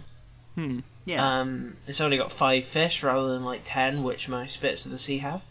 Um, you take that and you put that on the moon instead. That's what clouds are. oh shit. Clouds are a bit of the sea that's been put on the moon instead. They couldn't get Yeah. all the way. They could only get as far as the Earth's sky, and so they scrapped the Me- project. Yeah. Gang, gang. Maybe we don't need to ask the sea. Maybe the sea is already telling us. That it wants to go to the sky, and we just need to help Yeah. it get to the moon. And it's It like, gets too yeah. cold when it goes up. It's like, oh, no, just put a blanket on the clouds. yeah. Exactly. If we warm the clouds up Give a them a bit, two-bar electric heater. then they should be able to get to the moon and resettle. They'll get all the way to the moon. It's not like the sea really needs to breathe, is the thing. So it can go through space, which we can't without a spaceship. We just need to let it get up there. The It sea is superior to us in that regard. It can reach the Hmm. moon unharmed. What the fuck is this podcast? Gonna have a lovely ocean moon. It's gonna be wet I do on the believe- moon now. I do believe that that was Josh's deep thoughts. Um, Cool. So, bef- no, what no, games George, do people? George, George, George. What? Deep Before, joy. before that, before that, um, we need to insert the promo that we always do because I still haven't had any new ones yet. Ah, yes. Still, I've been trying. Oh god. Uh, but yeah, uh, promos here. Oh, hi, didn't see you there. Oh, hi. I didn't see you there, Hawk. Are you interested in, in terrible internet fan fiction? By God darn I am, sir. Do you like it when uh, the hosts of a show do not write anything down in preparation for a promo? It's my favorite thing in the world next to fan fiction. Oh, hello, miss. I didn't see you there. Oh, hello. I was just listening in on your conversation about high quality free fan fiction. Welcome both of you to my laundromat. I see you are both here to do laundry and also talk about fan fiction. Is that Naruto over there having sex with Sonic the Hedgehog? Yes, while they wash their clothes. Sonic is washing his, his shoes, and Naruto is washing his headband in my laundromat that I own. And his shuriken. They've destroyed my freaking washing machine, but they're fing quite a bit. It's attracting a lot of customers, including you two. That makes me want to listen to the fan canon on Podhaven. Original promo, do not steal. Well, I'm gonna steal it anyways. I'm a criminal now too. Ha ha ha ha. Promo was there. Now let's talk about video games. Time about video games. Uh. Yeah. That- wants I've just- that's going to be the new jingle for that bit from now on. I'm. I. You've got you've got to isolate that clip. yeah. Put I- that in I especially like the bit where you game went, recommendation "What?" segment. From now till the end of time,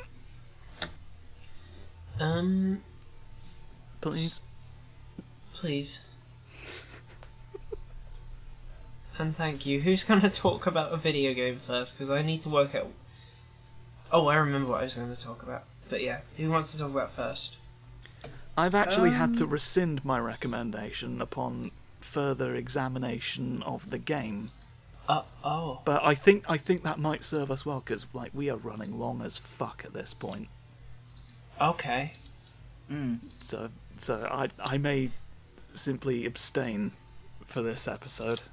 Uh, Okay. do, do you have anything to say about why you've decided? Uh, just the fact that the, like, suffice to say, the aspect of it that I like may have been due to the property on which it was based, rather than, like, the game may not have in fact been the best way to experience the bit of the game that I liked. Okay. Okay. Uh, I, I will potentially talk more about it if, like, I'm running low on recommendations another week, and I just fancy like having a having having a more nuanced discussion of why I of this game and why I initially quite liked it and why I decided to rescind my thing. I mean, somebody Um, else talk Well, now. the, I'm, the, the Okay. thing is that I'm not going to be able to sleep now for as, however many days it takes until you do that because I'm so intrigued about what the game is that I am just going to be racked with anxiety. I mean, I'll, Yep. I mean, I may you've hyped it up too much now. I may as well talk about it. Oh, okay. It it's called Anima Gate of Memories. Ah, It's developed by an independent studio in Spain, I believe, mhm. based on, I think, a like tabletop RPG property that kind of like borrows from stuff like Final Fantasy and whatnot. It's like in, sort of Okay. inspired by various different things. It's like I think it's like a relatively big deal, which sort of explains why like this game seems to have something of a budget behind it. Okay. But and like right off the bat, this was like a weird one to recommend in the first place. It's not a good game. Like it's janky as heck. I think if more games I'd been playing at the time had sort of done the things it was doing, because like it was, it's a beat 'em up, and I hadn't played like decent beat 'em up in fucking ages. So like, I was kind of just like hankering for it at that point. You know, I was weakened at the beginning, Mhm. Mm. but like still fully willing to admit that it was janky as hell. Like there there are combos. It does the god hand thing where you can sort of like change what attacks are assigned to what buttons. Yeah. But like okay. that's all you can do. Like there's not really uh, there's, n- there's not much combo potential. I mean, like they they allude to you being able to do some combos, but by like chaining moves together or like switching between characters because there's two playable characters. There's Mm. there's this girl and a there's there's a girl who's lost her memory and a really powerful demon uh, an anime plot, right? It's anime protagonists number five thousand eight hundred and seventy six. Like it's Yeah. it's that. Yeah. Um, that said, I fucking love the demon character Ergo. Like, as far as those characters go, I just. There's just something about him that should be irritating to me, but isn't. Because, like.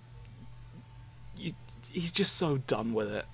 Like, he's just like, okay, I'm, like, I'm trapped in this now, I might as well just, like. amuse myself. like, it, there's no there doesn't seem to be any real motivation behind anything he does he's just in it to amuse himself and i fucking love characters like that Mm. and i feel like that's what carried a lot of the experience for me Yeah. because No, like you're, suppo- you're supposed to be able to chain combos between the two characters but like i've not really like i've never really been able to get my head around it and like it's not even particularly satisfying to do when you do do it. It's, it's like when I The enemies- about. Um, sorry. Yeah, th- the enemies are kind of basic. The boss design is so meh. Hmm. But like the game, the game looks pretty ish. I get the sense that maybe the, they didn't like doing faces so much is the thing. So like Oh. the environments and stuff look pretty, but like there's just something about the faces that just seem like paper drawings Yeah. on on an otherwise serviceable character model. Oh. The dialogues kind of like with the with a couple of exceptions, cough ergo, is just kind of eh, and it's all delivered in sort of the same kind of smug, condescending tone that makes me think all the characters are just like what a thirteen-year-old would think cool sounded like. Yeah. Like, Oh, and God. You, I, I don't get the sense that many of the actors were given much direction beyond that. If Mm. in fact, there's a very apparent lack of direction that I have, like, I've, I've not seen in the game since like the PS1 era. Hmm. Mm. Uh, the voice acting's all right. Like, I'm willing to put most of the issues down to the like lack of direction, and like the localization's not great. Hmm. Like, there's there's no massively egregious errors, but like there's just enough of them, and they're just constant enough that you're constantly reminded of it. Yeah. Yeah, I know, I know what you mean. Um. so, what- what- like, sorry. based on the description I've just given you, like, it doesn't sound like something I should be recommending. But like, someone put real effort into the lore, and like the some of the world building stuff. But as upon further research, like that's actually based on this larger like property. Mm. So now, full disclosure, I don't actually know how much of this is original to the game and how much of it is like taken directly from the property, like the larger anima property. Mm-hmm. And like, I guess still having that stuff in the game is still a point in its favor, but it's like it, it's possible that it's not the best way to experience any of that.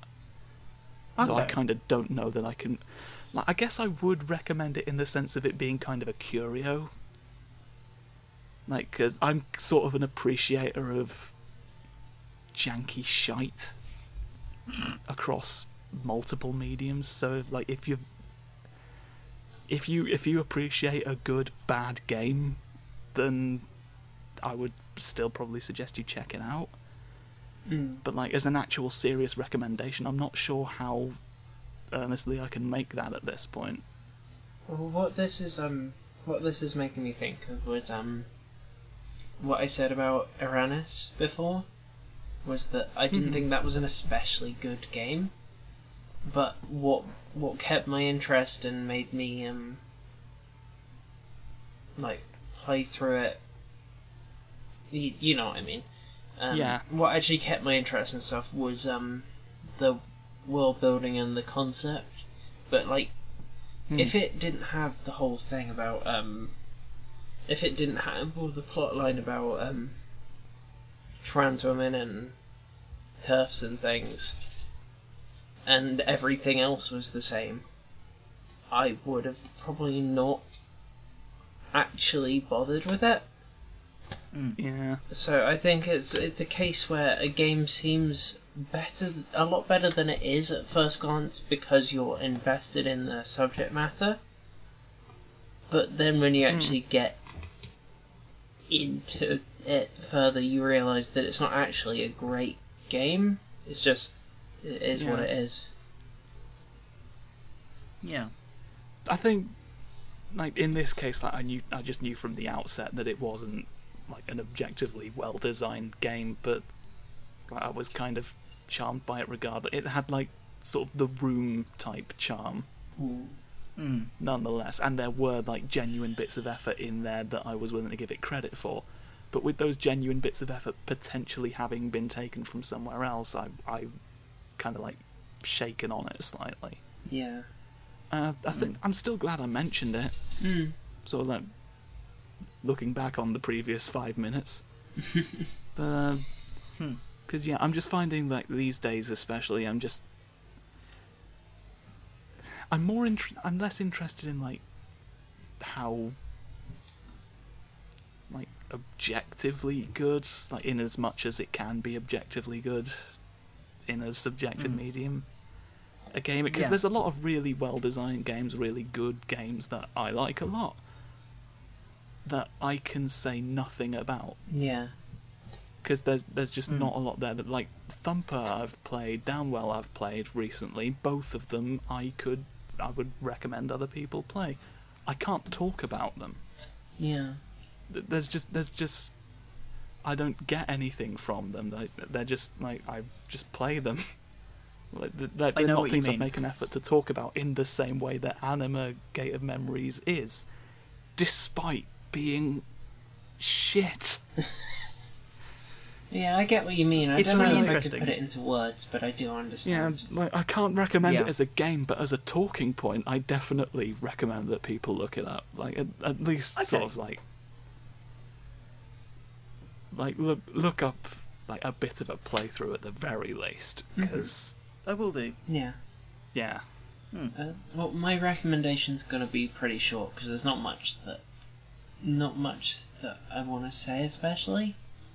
I just um, gonna recommend to anyone who somehow hasn't looked at it or played any of it yet. I want to recommend Jackbox or any of the Jackbox collections, really.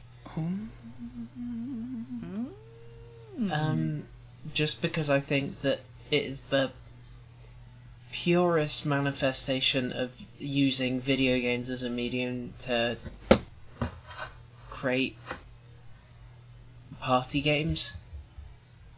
Just the mm-hmm. just um the way the kinds of games that they do are games that you couldn't really do without them being video games but they still manage to be exactly what is good for parties like yeah. uh, There's still re- it's a kind the kind of game where it's still kind of reliant on people being there with you, but still makes effective use of the tools that it has. yeah Exactly. And I think it's finding that balance is what is what makes um, Jackbox one of very few uh, video game party games that I am actively invested in. Like I've never really gotten much out of anything of the sort before. The only thing that's come close isn't even really a party game; it's Smash Brothers. Well, yeah, I mean, Yeah. like, typically when you think, like, party game, you know, you've got your sort of, like, Towerfall and your, well, various Towerfall clones, but, like, there may have been one that came before, I'm not, I'm not sure. But you don't like, get- you don't like, get- they're not really anything that far removed from, like, if you were just to, like, put on Street Fighter or something, which was out, like, decades before. Whereas you don't you don't get that many um, social and creative party video games. And there's not many things that are so similar to the the roots of what a party game is. Mm. I, I think that I think that if people want something for parties, I'd say Jackbox is probably the best you're going to get in terms of video games. As something that is purely created for that kind of uh, situation. Yeah. So I, d- I don't know whether there's there's physical games that I'd say are up there as well, but there's also something a lot there's something to be said for being able to just switch the computer on and get everyone's phones out and just have everything you need Yeah. set up. It's to that not- element to of like not convenience have that the like lengthy setup involved and still have this thing that is it's geared around getting people to socialize Yeah. Mm. that that's what i that's the phrase i've been trying to grasp this entire time it's geared around like it's a socialization tool. yeah it, it's Yeah. specifically a social thing whereas like other games that you might think of as like being oh we can someone comes round, we can like just break out that game and play through a few rounds of that for a bit. Yeah, yeah. Like you wouldn't Like, think of Smash it could, Brothers. it could as that. also not work that way, whereas Jackbox, like that's specifically what it's designed for. Mm. Hmm. Yeah, that's that's pretty much what I was trying to say. I think. Cool. Yeah, Yeah. that's my recommendation. Good, good. Cool. My recommendation is uh, a game I did a preview of last week called Iron Tides. hmm Uh, Iron Tides. Well, I actually sorry. Uh, two weeks ago. Was it two weeks? Three oh, weeks. Iron Tides. Iron Tides. Yes. I, th- I thought it was Iron Tides. No, no, no. uh, Iron Tides, which is a um, it's it's kind of a tactical RPG in a similar way to um, Shadowrun Returns or Wasteland. Um, but it's also um, a sort of survival strategy game where you have a, a Viking ship, uh, and that Viking ship has um, a, a number of crew, uh, and it's quite roguelike in the sense that um, that crew is randomly generated um, out of a set number of classes and uh, appearances, and then they get the standard class ability and other abilities. And you're going around in the ship, um, exploring places, um, plundering loot, um, trying to complete objectives, Mhm. um, and um, it, it's all it's all um, procedurally generated, um, and there are um, like basic objective elements um, that you can find. Um, um, yeah, so you're going around in your ship, um, and you're uh, keeping track of the supplies you have on your ship, so your crew doesn't starve, uh, and you're making sure everyone's healed up, and you'll find random encounters, um, and um, it's all um, it's all a, a top-down grid-based um, movement system when you're going around in your ship, and when you enter a random encounter, often with pirates, um, the the game will cut to um, another top-down movement perspective, um, but it will be on a ship or in a base somewhere in a cove, um, and you'll be able to. Uh, you, it's a turn-based move move your crew members around. Um, and try and um, effectively plan a strategy that makes use of all of your um, all of your crew members' uh, abilities.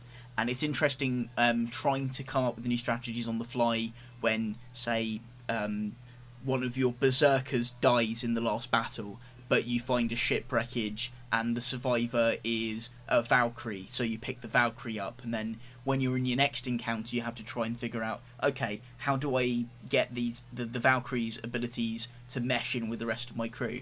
It's really really interesting. Um, I had a lot of fun. Um, played it for a couple of hours. I still need to get into it some more.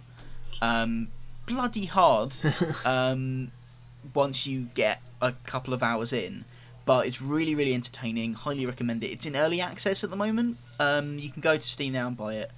Um, and uh, I played. Uh, I think I, I think I had a beta copy, and um, it was.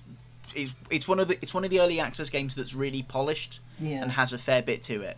So it's one that I feel comfortable recommending. Yeah, that, that's kind of how I felt when I recommended Black Mesa. Mm. Um, but what I was gonna say is that what this sounds to me like is a combination between um, Sunless Sea and um, Fire Emblem. Kind of, yeah. Because yeah, because uh, random encounter-based ship exploration, and um, then the whole idea of um, doing turn-based strategy with um, characters with certain like individual attributes and abilities just sounds quite Fire Emblem to me. Yeah, it, no, it, it is basically Sunless Sea meets Fire Emblem. It's really, really fun. Uh, definitely give it a go if you get the chance. Mm-hmm. But yeah, that's my game recommendation. Okay. Well, um, if that is the case, then do you think it's time for you to tell people where to discover you? I think it is. Um, you can find me at uh, jaffameister.com. That's J A F F A M E I S T E R.com, uh, where I violently mash communism into video games and talk about how it makes sense. Uh, you can also find me at youtube.com forward slash jaffameister.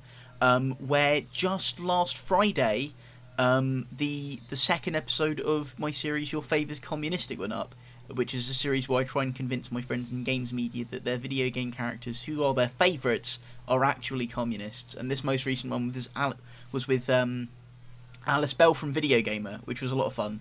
Um, and I tried to convince her that Solas from Dragon Age Inquisition is a communist. Um, so boy. if you want to find out if I was successful, you should go watch that. Uh, and if you want to chat with me about video games or communism or gay shit, um, you can follow me on Twitter at Jaffameister, um, spelt exactly the same as the other two instances.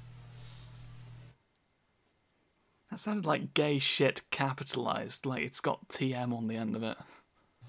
Uh, Josh? You can find me on Twitter at JamTyrant. Uh, yeah, it's a Twitter page. What more do you want? You know, you know how the internet works. For God's sake, you can find me on YouTube, uh, The Abominable Showman. I have put up a recently put up a video of me playing The Swindle. Uh, quite Oh, near the end game of it.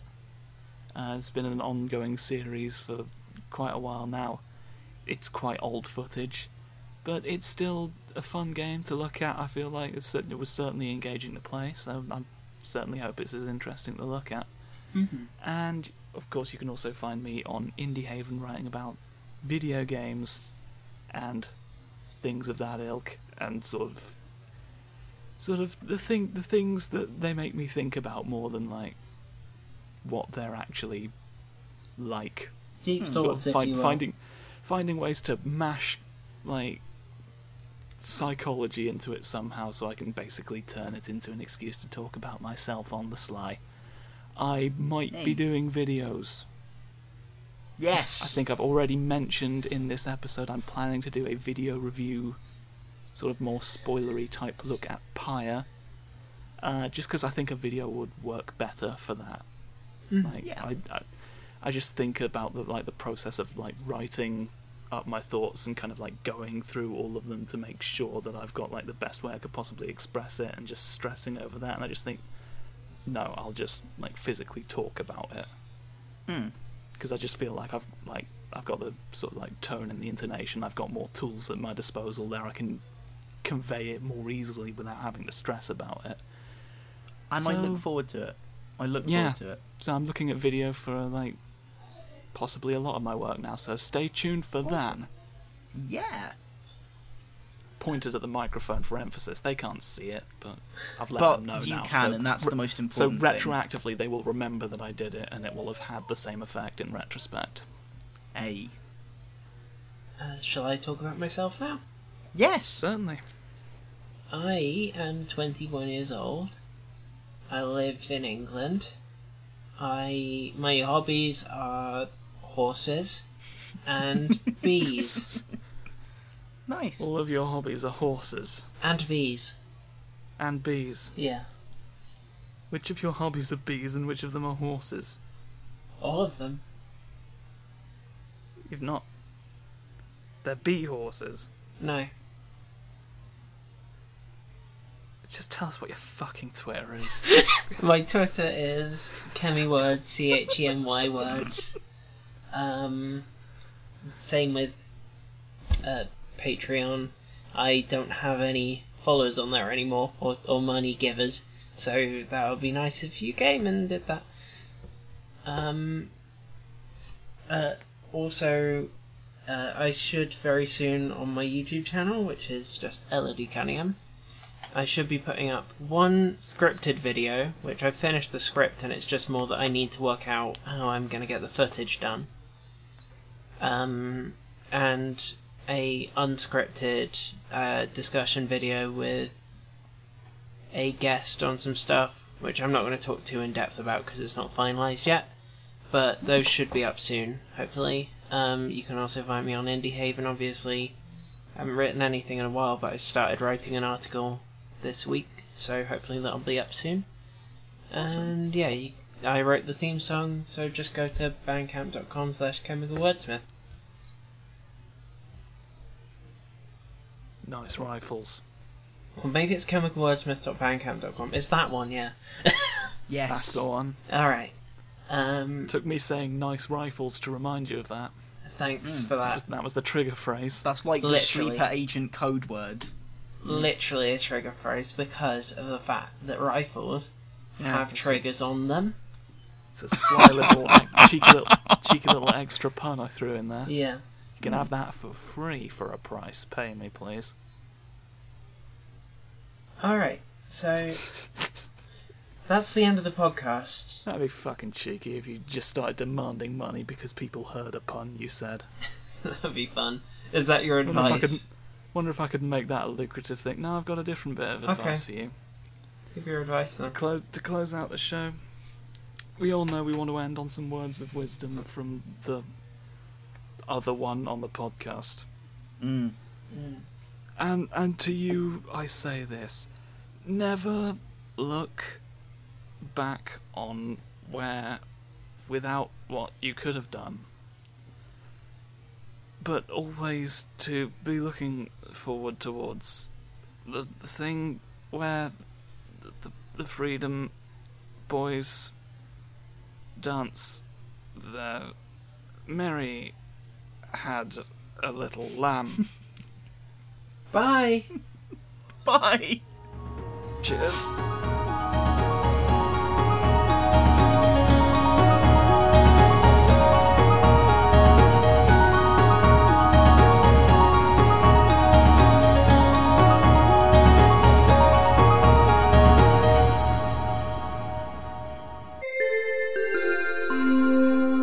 Thanks for listening to Podhaven.